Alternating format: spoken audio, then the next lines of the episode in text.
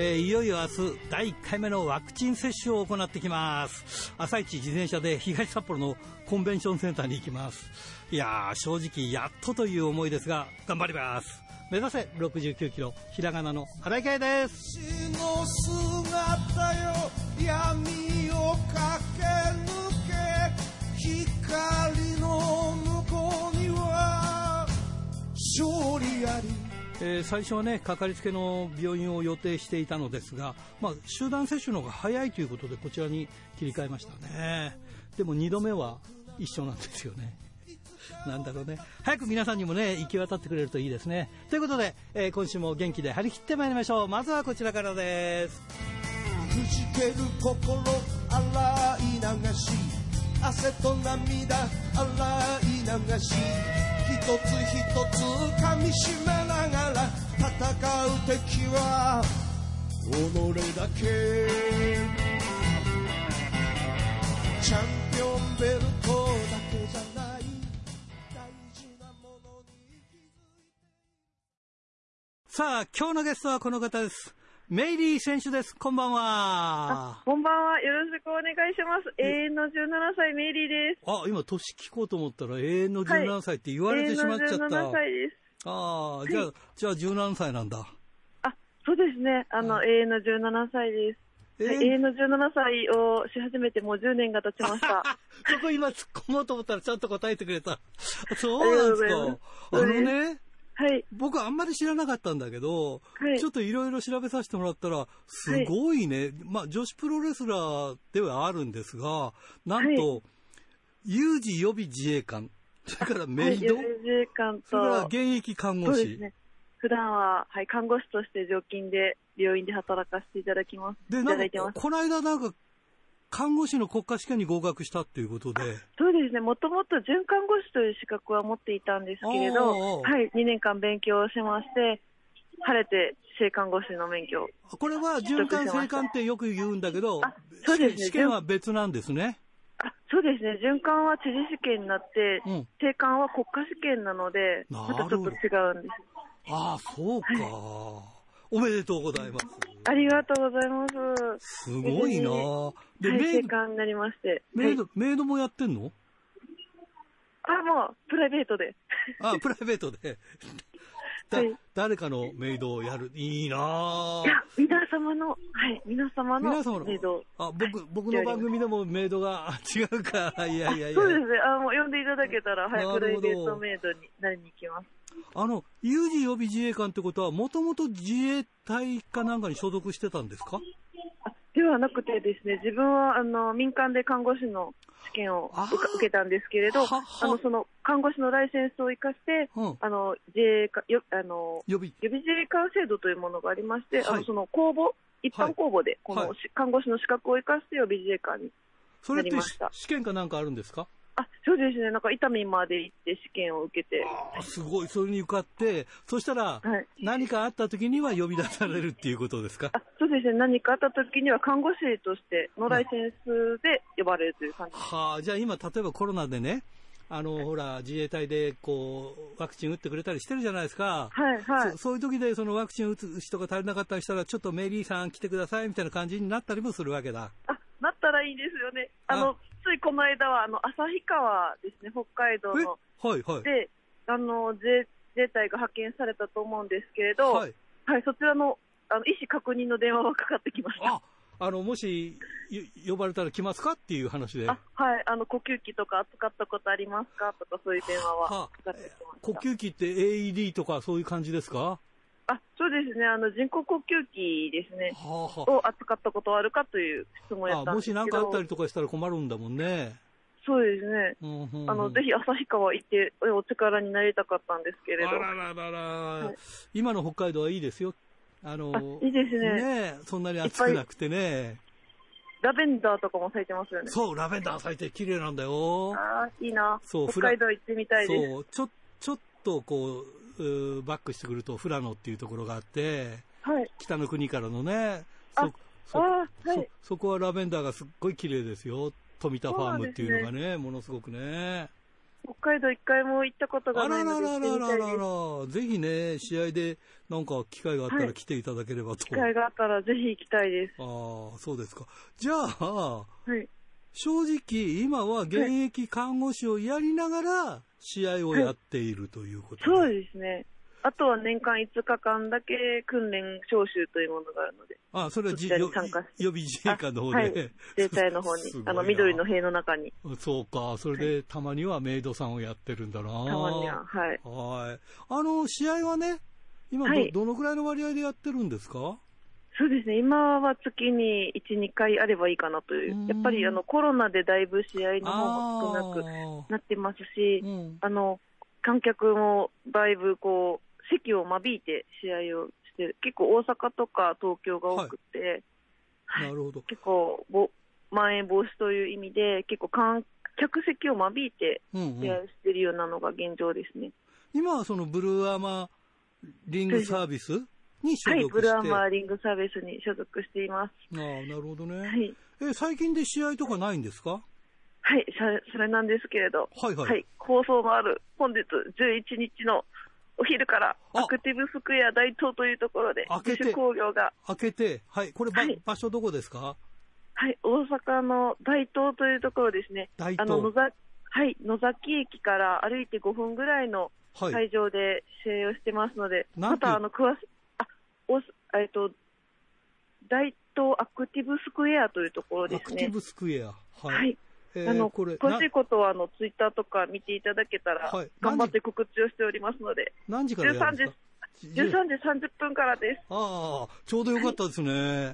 い、今日聞いて明日行けるんだもんね。そうですね、うん、お昼ぐらいに起きていただいて、そう、お近くの方はぜひ行っていただいて、ねえ、はい、大阪は結構プロレスやってる方多いんですか？結構ね、いろんなところで大阪プロレスとかゼウス選手でしたっけ？ボディガー選手でしたっけ？ボディガーさんとか、うん、ゼウスさんとかすごい、うん、結構多いです。男性は結構多いですね。うん、なんか新しい会場も作ったりとかして。あ、そうですね、常設会場の方ができまして、うん、はい、毎日試合をされてますね。ああ、そうですか。はい、メリー選手は自分のとこ以外にも出たりするんですか？そうですね、時々呼んでいただけるのでありがたく試合をさせています。永遠の17歳ですけど、はい、戦いぶりはどんな戦いぶりをするんでしょう？永遠の17歳、そうですね、主に相手に精神的なダメージを与えるような戦い方をしております。それ肉体的じゃなくて精神的にダメージ。あ、そうですね、心に傷が残る戦いをさせていただいてます。ちょっと看護師さんとは思えないやばい攻撃だな、それね。そうですね、よく選手の方には、うん、なんて言うんですかね、試合の後が辛いって言われます。それは、はい、言葉攻めなんですか？なんで攻めるんですか？そう、精神的に。精神的に、そうですね、萌え萌えじゃんけんという得意技がございまして、はい、それの方で、まあ、選手のあんな姿とかこんな姿とかをこう晒していただいて。あら、そうなの？そうですね、それが後々ツイッターでタグがついて回って、はあ、もう精神的に。それは相手は同性の、つまり女性と戦って女性の選手が傷を負うということですか？それとも女性も男性も心に深い傷を負っていただきます。それなんかさらっと言ってるけどさ、はい、心に深い傷を負ってさらっと言ってるけど大変なことですよね。あ、そうですかね。あ、そうですかねって返されちゃったけど、いや大変なことですよ。まあ、プロレスラーですから肉体が傷つくのはそれはいとわないけれど、精神まで傷つけられるとやっぱり、うん、どうしようかなって、うちにこもっちゃうんじゃないかなっていうみ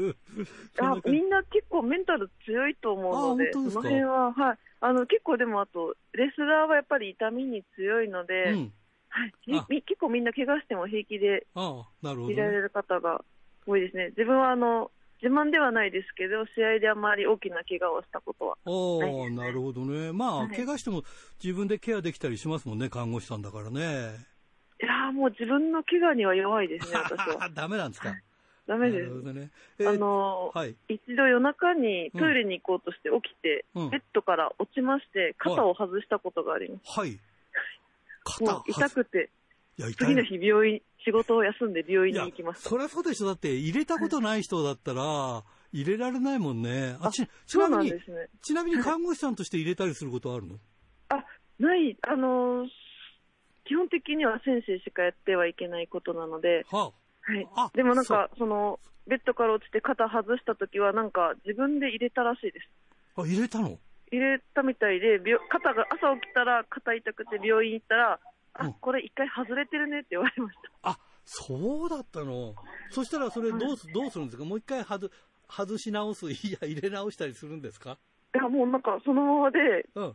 週間ぐらい肩つってました。あ、そしたらまあ元通りになるんだ。もう伸びた靭帯の治るかなみたいな。あ、そうか、靭帯が伸びて痛いんですね。うん、さっきの精神的にダメージを与えるっていうやつですけど、はい。はい、それって相手から返されることはないんですか？相手からなんか相手からは結構肉体的なダメージを返されます。あ、そうか、こっちは精神で向こうから肉体的なのが返ってくるわけですね。はい。ああ、そうか、面白いな、一度見てみたいな。ぜひ一度ご覧になってください。はい。そうか、それで萌え萌えじゃんけんだ、メイドだから萌え萌えじゃんけんするわけね。あ、そうですね。はい、メイドだ。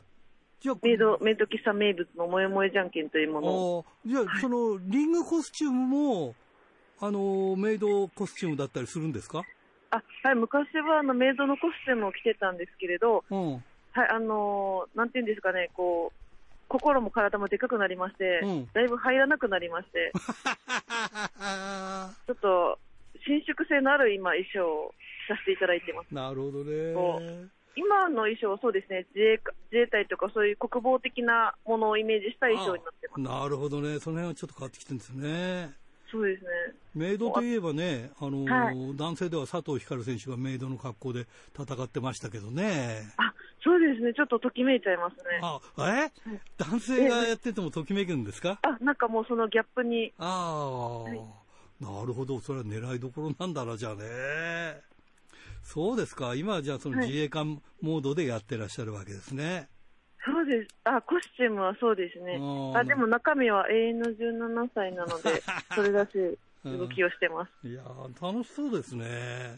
あ、すごいですね。すごい楽しいですね。うん、そこの楽しさを皆様に理解していただければ。そうだね。キャラ立ってるよね。はい、非常になんか面白い団体ですね。そうですね。私以外はやっぱ真面目に戦ってる選手が多いので。そうだろう、はい、そうだろう。私だけがちょっとなんか、路線が逸脱してるっていう感じですか？あ、もう我が道を行く感じです。いや、それがいいですよ、だって。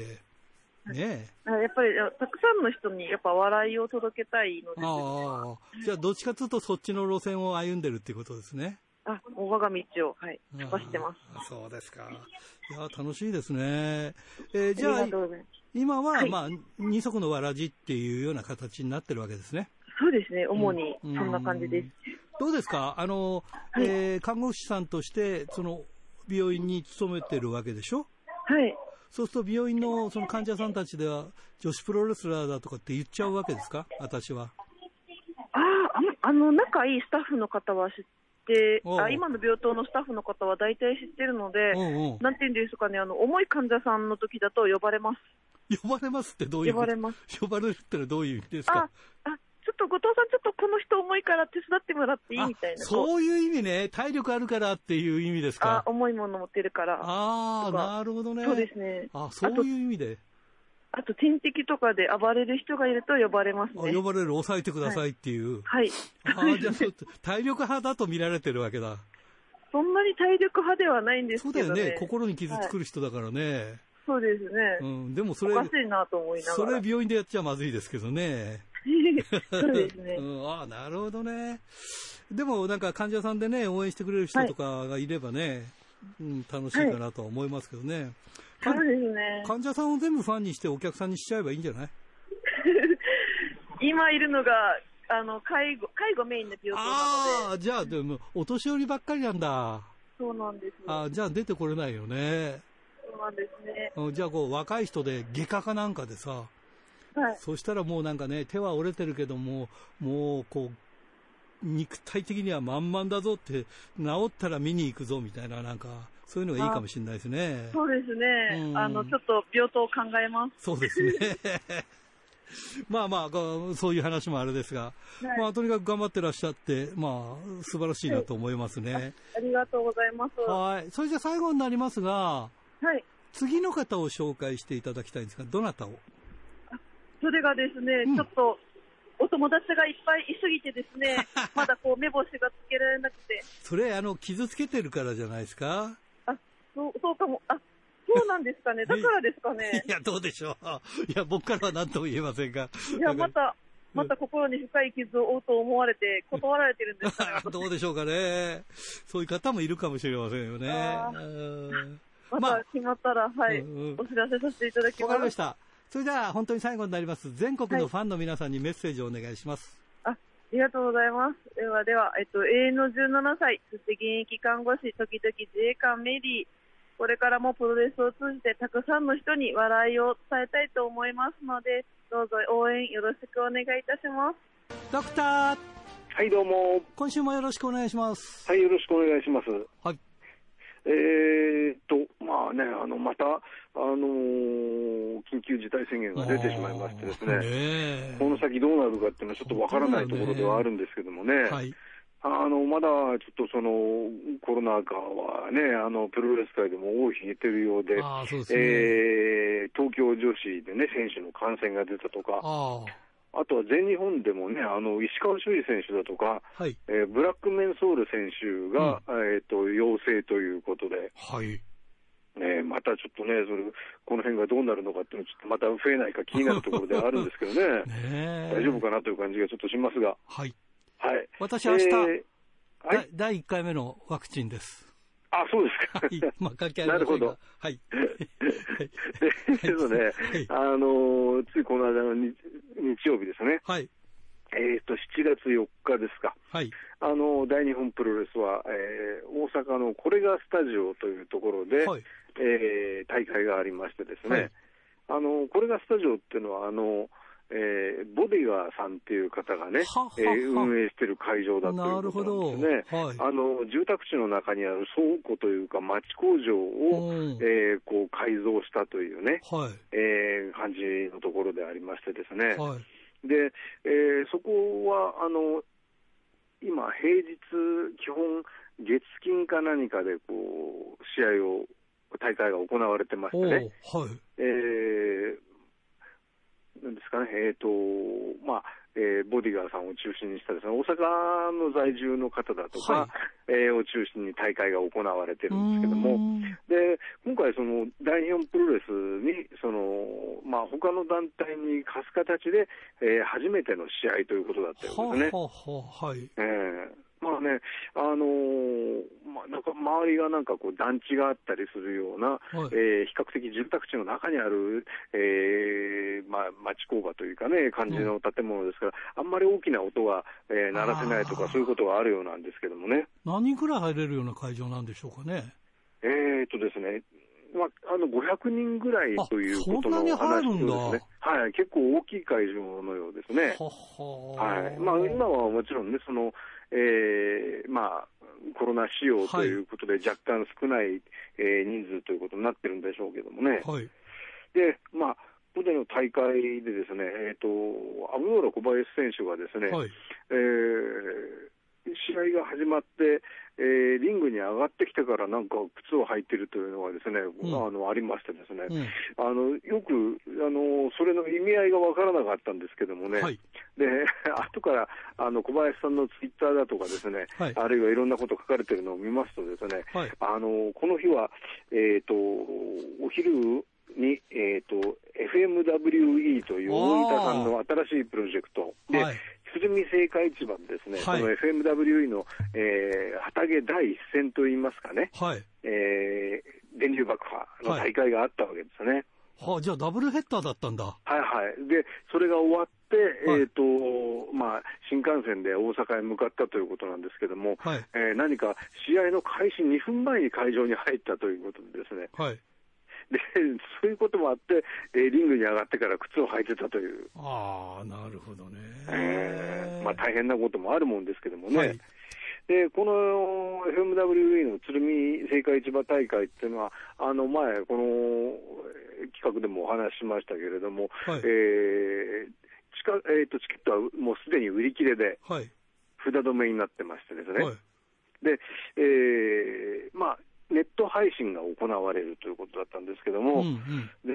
ネット配信もですね、なんだか爆破の影響、衝撃か何か分かりませんけれどもですね、はい、途中で途切れ途切れになったりしながら行われたということなんですけどね、はい、それから英語実況を、ドリュー・パーカーが行ったということなんですけども、うんうん、僕はこれもちろん配信見てなかったんですけれども、うん、ドリュー・パーカーは途中でその、試合に呼ばれてですね、ミス・モンゴル選手の試合に呼ばれて、試合に参加してしまったのですね、はい、会場にいた外国人の、お客さんと思われる方が実況をしたりだとかですねそういうものすごいいろんなことがあったみたいですけどね。あ、なるほどね。第3試合ではですね、例えばカードはどんなかというと、菊太郎、ガバイじいちゃん対バラモンシュー、バラモンキエという試合がありましたね、はい、なんかそういう、楽しい試合かと思いきや、そのメインのですね、電流爆破はですね、あまりにも激しいですね、うん、爆破シーンが、あってですね、白煙とその爆発音で、なんですかね、警察とか消防に通報があって、で、パトカーとかですね、消防車がやってきたという、うん、ことだったらしいんですけれどもね。で、その大会でですね、これ結局大分さんが、勝って、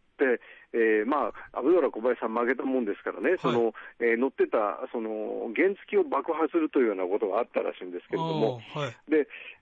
そこへですね、突然ですね、試合終盤、決着をついた後に、選手が一人の男が乱入して、はい、8月の大阪大会で対戦相手を募集してるんだったら、だったら俺と戦えということで現れたのはですね、ミスター・ボーゴの、マナ弟子と書いてあるんですけども、要はWX 選手ですよ、シャドウ WX さんで、はい、あまりのその突然の登場にちょっと私もびっくりしましてですね、はい、このメンバーの中に WX 選手が登場するとは思ってなかったもんですからね、はい、それで、大分さんに向かって、ビッグファイヤーを放ったということなんですね。で、1発目は失敗したそうで、で2発目という写真が東京スポーツに載ってるんですけれども、はい、大分さん、試合終わっていつも通り革ジャンを着てるんですね、はい、でそれで倒れたところへこう、火を吹きかけてるんですけれどもね、火を吹きかけるとですね、これポーゴさんなんかこう非常になんて言うんでしょうかね、こう、スプレーというかですね、こう細かい飛沫にして、今時飛沫なんて言うとよくないかもしれませんけどね、飛沫にしてこうそこへ火を向けるとこうボンとでかい爆発になるわけですね。でところが、ね、下の方に向かって吹くと往々にしてありますのはですね、下にいる人だとかにこう、灯油がかかってしまって、そこに火が燃え引火してしまってですね、はい、大やけどということになることがしばしばあるわけですよね。なるほどね。今回はですね、だから本当さん革ジャン着てたからいいんですけれども、写真見る限りですね、空気中のその炎とは別にですね、大田さんの背中が燃え上がってましてね。思い出すのはもう10年以上前になるんでしょうかね、はい、桂スタジオというところで大日本プロレスが大会を開いた頃、そこはよくデスマッチをしてたんですけれども、はい、やっぱりこれも今考えれば WX さんではなかったなと思うんですけどビッグファイヤーを吹いた時にですね稲松三郎選手の背中が燃え上がりましたね。で、軽道場ですね、大きな熱傷ということになって、うん、確か、1ヶ月かそこら欠場を余儀なくされたことがあったんではないかと思うんですけどね。そんなね、ことがあって、結局その8月15日で、その日の時点ではまだ8月15日の、大阪大会っていうのは詳細発表されてなかったんですけれども、うん、今週になりまして、8月15日日曜日、FMW-E の、旗揚げ第2戦、大阪鶴見緑地大会バーンアウトという、こう燃え尽きるというタイトルなんですけどねが行われるということになりましてですね、そこで、大仁田敦対シャドウ WX、 あるいはこれカードはまだ完全に発表になってませんから、タッグマッチになる可能性もあるかと思うんですけれども、うん、こういう試合が行われるということになりましたね。大日本の選手はどうなるんでしょうね。いやこれね、そういう、まあ、いろんな人間関係もあるかもしれませんし、まあ、結局その小林さんはこの試合の後すぐにその会場を後にしてしまったので原付爆破は行われなかったということなんですけどね。なるほどね。まあね、この大会どうなることやらちょっと見に行ってみたい気もしますし、8月15日ってもういろんな大会があるんですよね。あ、お盆の真っ盛りじゃないですか。で、まあ、東京はあれじゃないですか、お盆の間は緊急事態宣言じゃないですかね。そうですね。ですからあんまり遠くへ移動することはちょっとはばかられると思いますけどね、まあ、8月15日大日本もそのクラウドファンディングを行った人に対してのその感謝大会っていうのがありますね。なるほど。それからあとはあれですよね、租税プロレスというですね、アイスリボンが出る、西東京市の総合体育館の大会があるんですけども、はい、私気になってますが、そこにですね WIA のという団体がアマチュアプロレスの団体が出ると書いてありましてですね、はい、飛び上がるほど驚いたのは WIN っていうのはかつて今井長春さんがですね、うん、アマチュア時代に所属してた団体なんですよね。はいはい。まだ大会を行ってたんだということですね。ここ10年ぐらいは知りませんでですね。まあ、かつてファントム船越選手ですとかね。はい、それからビッグ赤平さん、まあ、この方はプロレスラーにならなかったですけども、その WIA の総帥だったりね、はい、ハンニバル清水という方がね、はい、その宿敵だったりするようなことを、ですね、僕初めて見に行ったのはまだ大学生の時ですから、もう、25年以上前ですね。はい、まあ、そんなね、団体が起こる、まあ、そういうのがありますんでですね、ちょっとそっちを見に行かなきゃいけないかっていうのもありますし、大阪に行きにくいところもありますんでですね、いろんな気になる大会がありますけれどもですね。なるほどね。そういや、今井さんといえばもう間もなく命日ですよね。そうですね、7月末ですからね。そうなのよね。何年でしたかね、もうね。何年になるんでしょうかね。8年かなんかだと思いますけどもね。早いもんですね。早いもんですね。ということはもう7回忌はとっくに終わってるということですね。そういうことになりますね。去年かな、かなんかだったと思いますけどね。はい。まあ、それからですね、あと、はい、その翌日7月5日、まあ、これデスマッチ系でお話しすると、フリーダムズの後楽園ホール大会が行われたんですけども、はい、これも、チケットがすでに前売りが売り切れてましてですね、703人札止めということで、まあ、703人というのはなかなか、あれですよね、それこそ東京女子であるとかね、はい、あとスターダムとかが後楽園ホール大会を開いても、なかなか到達できなかった数字なんですけれどもね、はい、この日ですね、それで、前日今お話したように、菊太郎、ガバイばあちゃん対バラモンシューバラモン K という試合があったんですけれども、なんと、シュー選手がコロナ陽性判定で欠場中というふうになんか書いたんですね。シュープロモバイルを見たところ。ということは、2回目の、感染で、欠場ということになってしまったんではないかと思うんですよね。ああ、なるほどね。まあ、シュープロモバイルによると、K はこの日が誕生日って書いてあるんですけども、双子だから両方一緒じゃないかと思うんですけどね、この日が誕生日って言ってしょうがないんじゃないかと思うんですけどね。妙なこと言ってるね。まあね、ご存知のように、その試合中もね、マスクをしている、バラモン兄弟でも、コロナに感染するということですからね、はい、皆さんも気をつけていただきたいというふうに思いますけれどもね。はい、ということで、はい、来週も一つよろしくお願いします。はい、よろしくお願いします。はい、ありがとうございました。はい、ありがとうございました。おはがきルチャリブレ。さあ、今日はね、いっぱいこう来てて、メールがいっぱい来てて、全部読めないですね。これもう常連さんもやばいかもしれない。砂川市ラジオネームコロスケ37さんからですね。4日に鶴見青果市場で行われた FMW-E の旗揚げ戦を観戦に行ってきました。メインの電流爆破デスマッチで、大仁田選手が最初に爆破を食らった時点で会場内が煙で充満した瞬間、これはかなりやばいやつだ。と確信し、少しは見えやすくなった時、大分選手が電流爆破バットの挟み位置を食らい、また煙が充満し、アブドーラ小林選手が地雷爆破ボードに転落した際も、鶴見青果市場の天井が落ちるんじゃないかというくらいの爆音、爆風、熱気がすごく、爆破ボードが置いてあった正面の南側からはリング上の攻防が見えなくなり、他の3方向ならなんとか攻防が見える状態で、南側で見ていた僕は冗談でも何でもなくシュープロモバイルの詳細で、誰がどういう爆破を食らったのが分かった状態で、近所の人が警察や消防に通報するのも分かるような試合でした。メイン終了後にアブドーラ小林選手が引き上げた後にシャドウ WX 選手が乱入し、8月の大阪大会へ参戦させろとアピールし、大分敦選手への火炎攻撃し、 WX 選手が、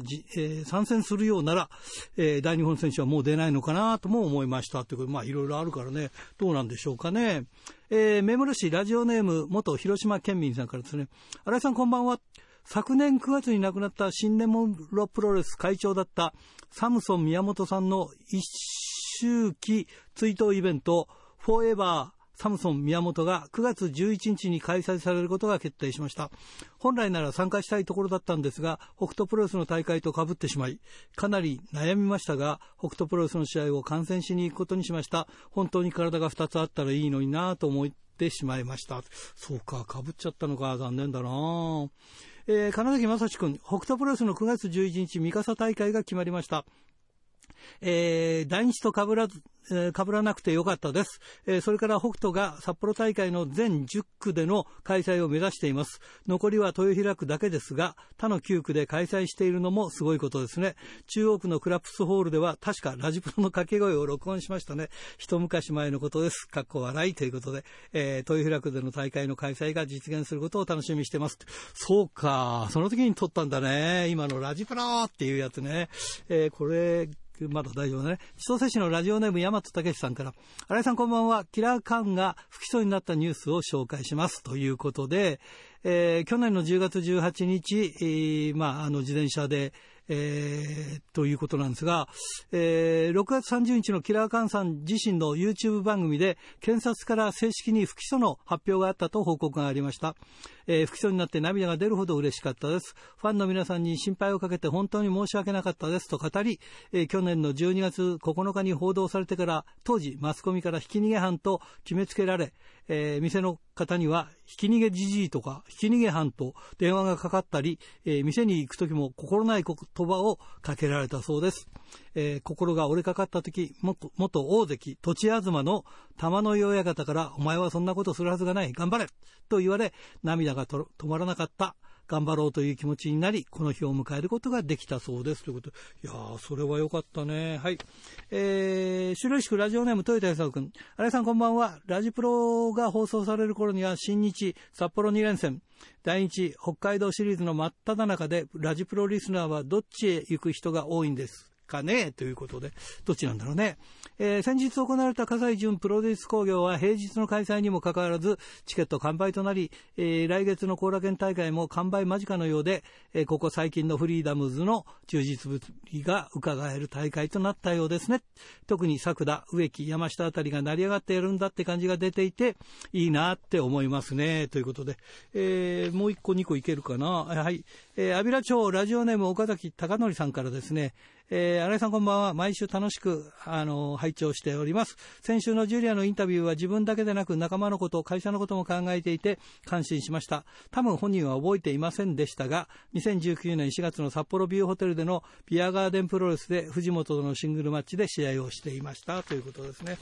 それからもう一個いけるかこれ、ラジオネーム鉄道オタクさん門別市、ジュリアのインタビュー聞きました。ぶっ飛びキャラなのかなと思いましたが、誠実だなと思います。札幌大会のカードが出たそうで、2日目がゴッデス戦で相手が宇多美&上谷組、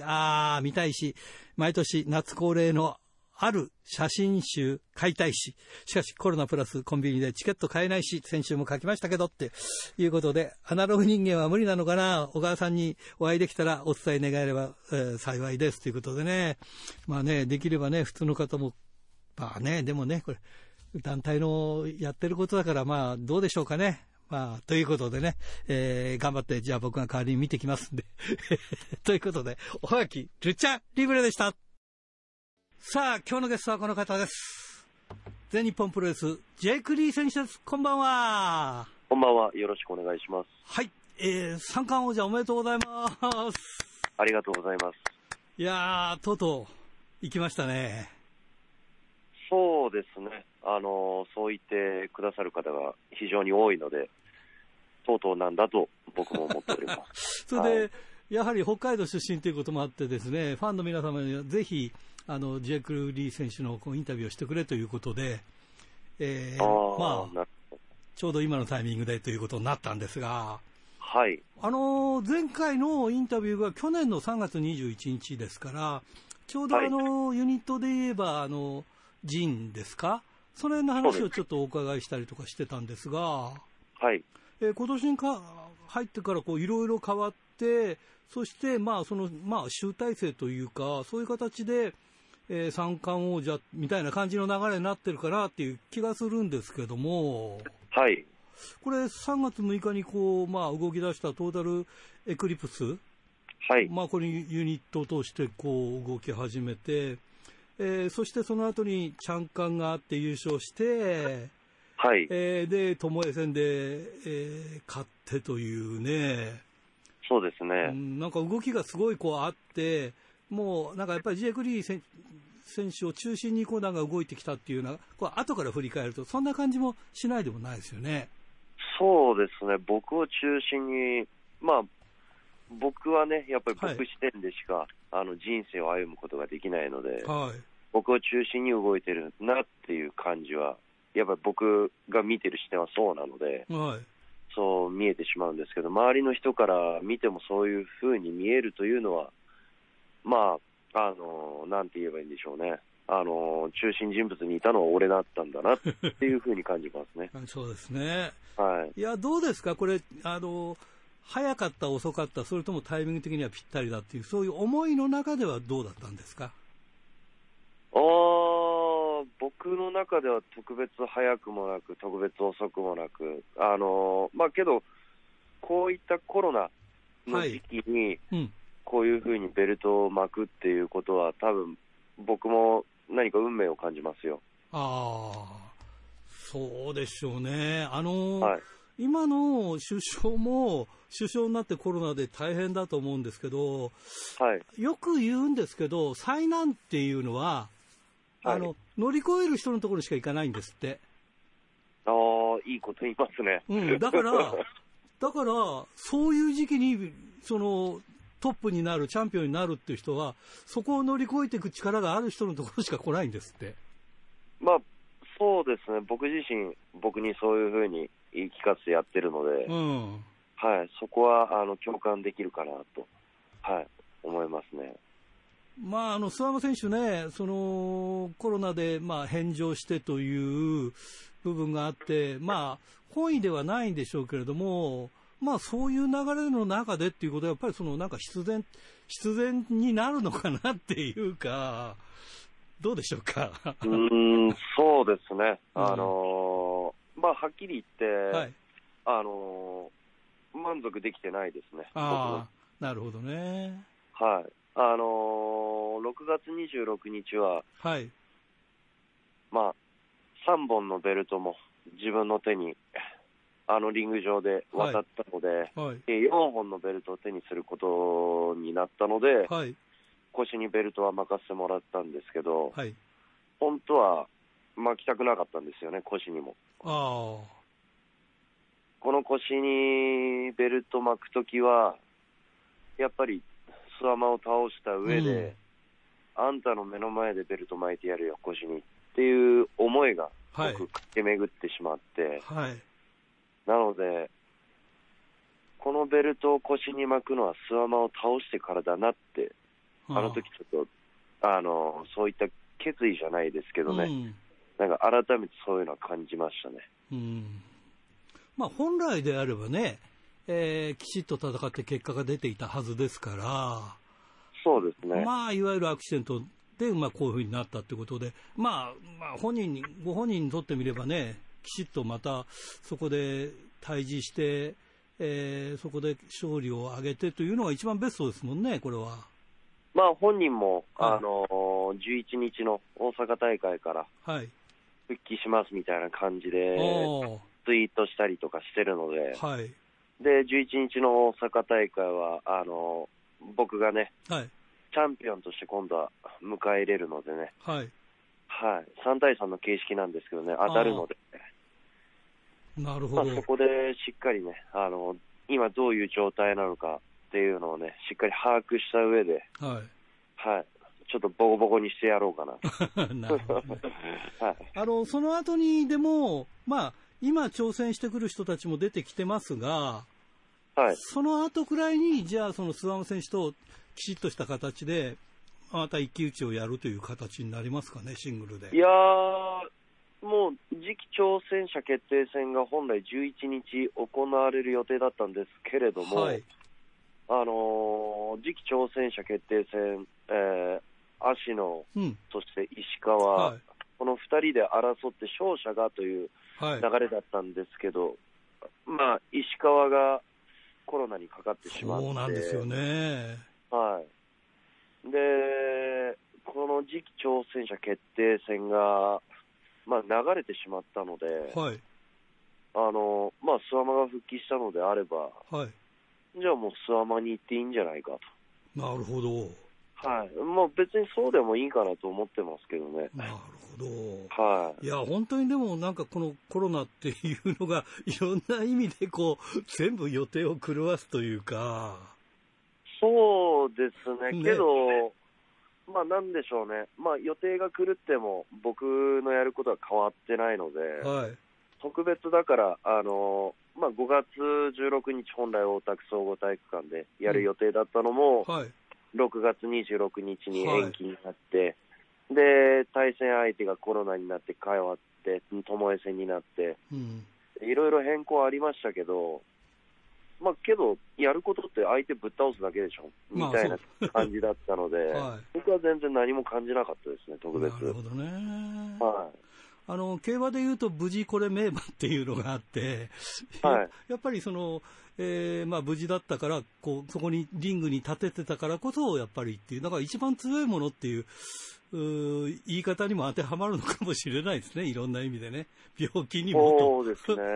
すね本当に、まあ、やっぱり怪我が少ない選手ではなかったので、僕自身怪我が起こって欠場も多々あったし、はいはい、まあ、靭帯切った時なんかは1年近く欠場だったりもあったんですけどね、はい、やっぱりそういったキャリアを経て今があるので、まあ、こんなところで休んでられないなっていうのも正直本音ですし、うん、はい、休んだ分だけしっかりやらなきゃなっていう、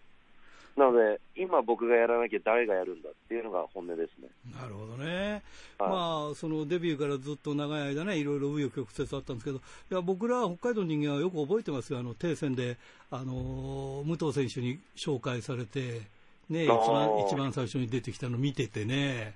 おお、そのでかい人だなみたいな感じだったら、それでまあ一度離脱したりとか、まあいろいろあって今やもうその看板というかトップになったというね。そうですね、はい、なので2011年に僕は一度デビューしてるので、はい、もうあれから10年経つんですね、考えたら。そうですよね、はい、でその あれですよ、ご挨拶した定戦ホールももうなくなってますしね。そうですね、もういろいろなことがこの10年で変わってそうですね、はい、ちょっとユニットについてもお伺いしたいんですが、はい、まあ、いわゆるヒールターンっていうか、ヒールっていう分け方の中でこの、トータルエクリプスっていうのは見ていいんですか？僕はただ単に思ってることを言ってるだけなんですけど、なるほどね、周りがそういうふうに捉えてるだけで、うん、はい、まあけどなんでしょうね、まあ、そういうふうに見てくれるのであれば、まあ、そういう見方で楽しんでくれるのであれば、別にそういう見方でいいんじゃないみたいな感じで。なるほどね、はい、ちょっとイメージですけど、ジェイク・リー選手はなんかクールなイメージがあるんですけど、ファンのみんなもなんかそういうイメージ持ってるみたいで。いや、まああんまり喋ってもはい、やること変わんないでしょっていう感じなんで、あんまり喋らないようにしてるんですよね。ああ、なるほどね。はい、喋りうまい選手、ユニットに、まあ、何人かいるんで、はい、まあ、それはその選手たちにちょっと一旦任せて、はいはい、僕は、まあ、リング上でのパフォーマンスを、まあ、もうちょっとしっかりとそこを見せた上で、はい、で、まあ、さっきも言ったように、やっぱり、諏訪間に勝ってないっていうことが僕の中でもね、納得できてないので、はい、そこの部分をしっかり納得させた上でじゃないですかね、いろいろと。なるほどね。そうすると、諏訪間選手に勝つと少しずつそういう、まあ、喋りの部分とか、そういう露出も多くなってきたりとかするということですかね。やっぱり僕の中での計画は、はい、もうそこでしっかりと、まあ、諏訪間を専務業に、諏訪間専務として、はいはいはい、よく言ってますよね、はい、集中させてっていうのがもう計画だったので、はい、やっぱりこの組織を、全日本プロレスっていう組織を来年の50周年に向けて華々しくやるためには、選手だけの力でもなく、ジムだけの力でもなく、うん、やっぱりそれらがうまくかみ合ってこそ、まあ、来年につながるのかなと思っているので、うん、まあ、そういった意味ではね、その専務業っていうのはものすごく大切な役割を担う部分なので、うん、はい、なのでもっとそこに集中してくれと、うん、はい、まあ、その上でね、発言権を得た上で、でしっかり僕は僕で、言いたいことをもっと言っていこうかなと。なるほどね。いるので、はい、でもなんかちょうど節目ですね、来年50周年ということで。まあ、このまま来年になれば新しい王者っていうか、やっぱりどうしても宮原選手も諏訪間選手もやっぱり見飽きてるということではないけれども、こう新しい景色がやっぱりこう出てきて、やっぱりちょっと新鮮でいいですよね、これね。そうですね。やっぱりその、まあ、今の全日本プロレス、はい、本当にいろんな選手が参戦してきてくれるし、はい、それにいろんな選手が今若手もどんどん育ってきてるし、まあ、実力でも多分来年になったらいきなり化けてる選手もいるかもしれないし、はいはい、まあ、僕もはっきり言ってうかうかしてられないですね。なるほどね。ちょっと話外れるんですが、はい、ファンの方たちが非常にコスチュームがかっこいいというのを言ってくれと言われたんで、まあ、僕もそう思ってるんですが、まあ、この間ちょっと非常にマントと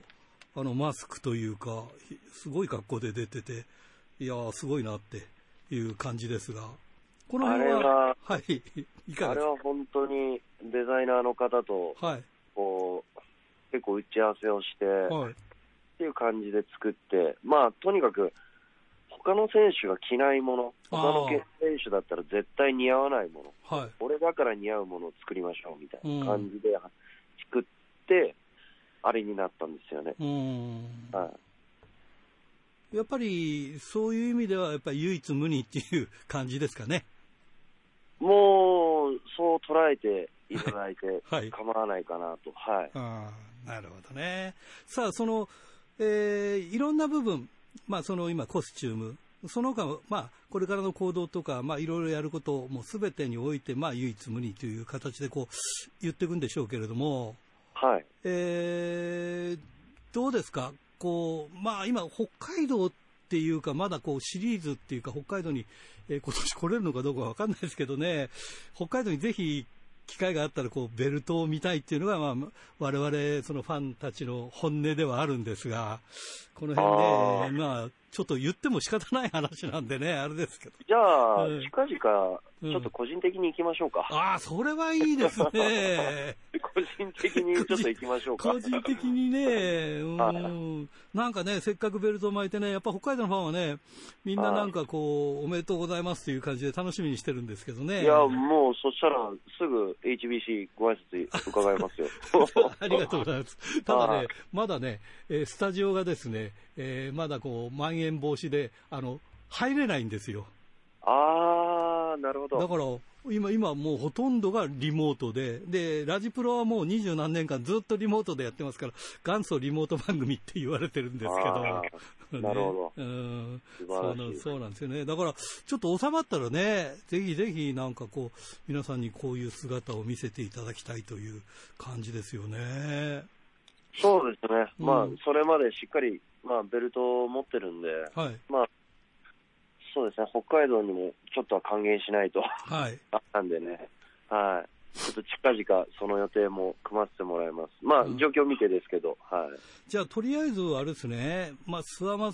選手と戦って、その後にこう自分のやりたいことっていうか、まあバンバンいってこう新しい、まあ全日本と考えていいんですね。まあジェイクの、全日本っていうか。そういう形でこう変えていくっていう感じでよろしいんでしょうかね。まあそうですね、会社としてのあり方だったり、はい、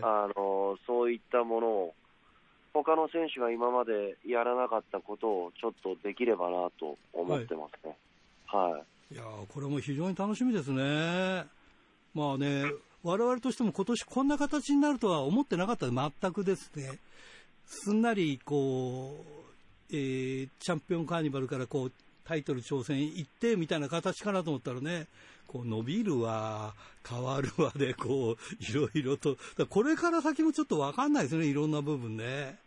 そうですね、けどまあとにかくそうですね、僕から一言言うのであれば、はい、とりあえず俺についてこいですね。ああ、いいですね。はい、もうこんな状況下でも、うん、はい、はっきり言って僕なんともダメージもないし、うん、はい、まあダメージがないっていうのは精神的な部分でもそうなんですけど、はい、まあこんな辛い状況だったら、まあ下向く人たちとかすごい多いと思うんですけど、はい、まあこんな状況下だからこそできることってたくさんあると思うんですよね。はい、はい、それをしっかりと自分の中で計画立てて点と点を線に結んであげる作業をすれば、うん、こんな状況下でも絶対活路は見出せるので、まあそれを実際にやってるのが僕だと思っていただければ、はい、なのでサンプルが全日本プロレスにあるんだよっていう感じですかね。わかりました、はい、いやいいですね。まあいろんな話を聞けてありがとうございます。いやとんでもないです。それじゃ最後になりますが、全国のファンの皆さんにメッセージをお願いします。はい、ラジオをお聞きの皆さん、全日本プロレスジェイク・リーです。まあこんな、コロナで大変な時期ではありますけれども、下を向かないでね、とにかくできることをしっかりとやった上で、もう何でもいいから結果にすがりつきましょう。結果にすがりついて、それで見出した先にはまあ何かしら得るものがあると思うので、まあ僕の場合それがベルトだったので、皆さんの場合何かはわからないですけど、うん、けどまあ頑張らないよりは今そういうふうに頑張った方がいいと思うので、まあね、こんな時期でも下向かずに頑張っていきましょう。以上で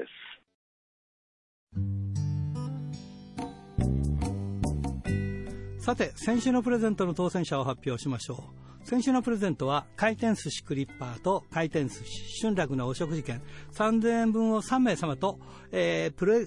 レス折り紙スト大喜利さんが作ったアブドーラ小林選手の折り紙が1名様サイン入りです、当選したのは食事券はラジオネーム西区ウエスタンラリーさん他2名様に当たりました。おめでとうございます。折り紙は帯広のラジオネーム上口秀幸くんです。おめでとうございます。さて、今週のプレゼントは苫小牧白老に店舗を持つ、回転寿司クリッパーと苫小牧の100円クリッパー、千歳苫小牧にある回転寿司春楽、そして恵庭苫小牧の高井店拓春楽のお食事券3000円分を3名様にプレゼントします。どしどしご応募ください。メールアドレスは rpro@hbc.co.jp、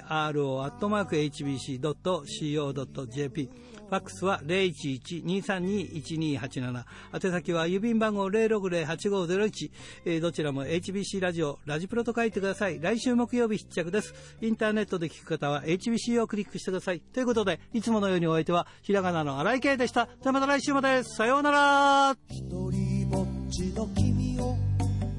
あの日眺めた月だってやっぱり見守るさ。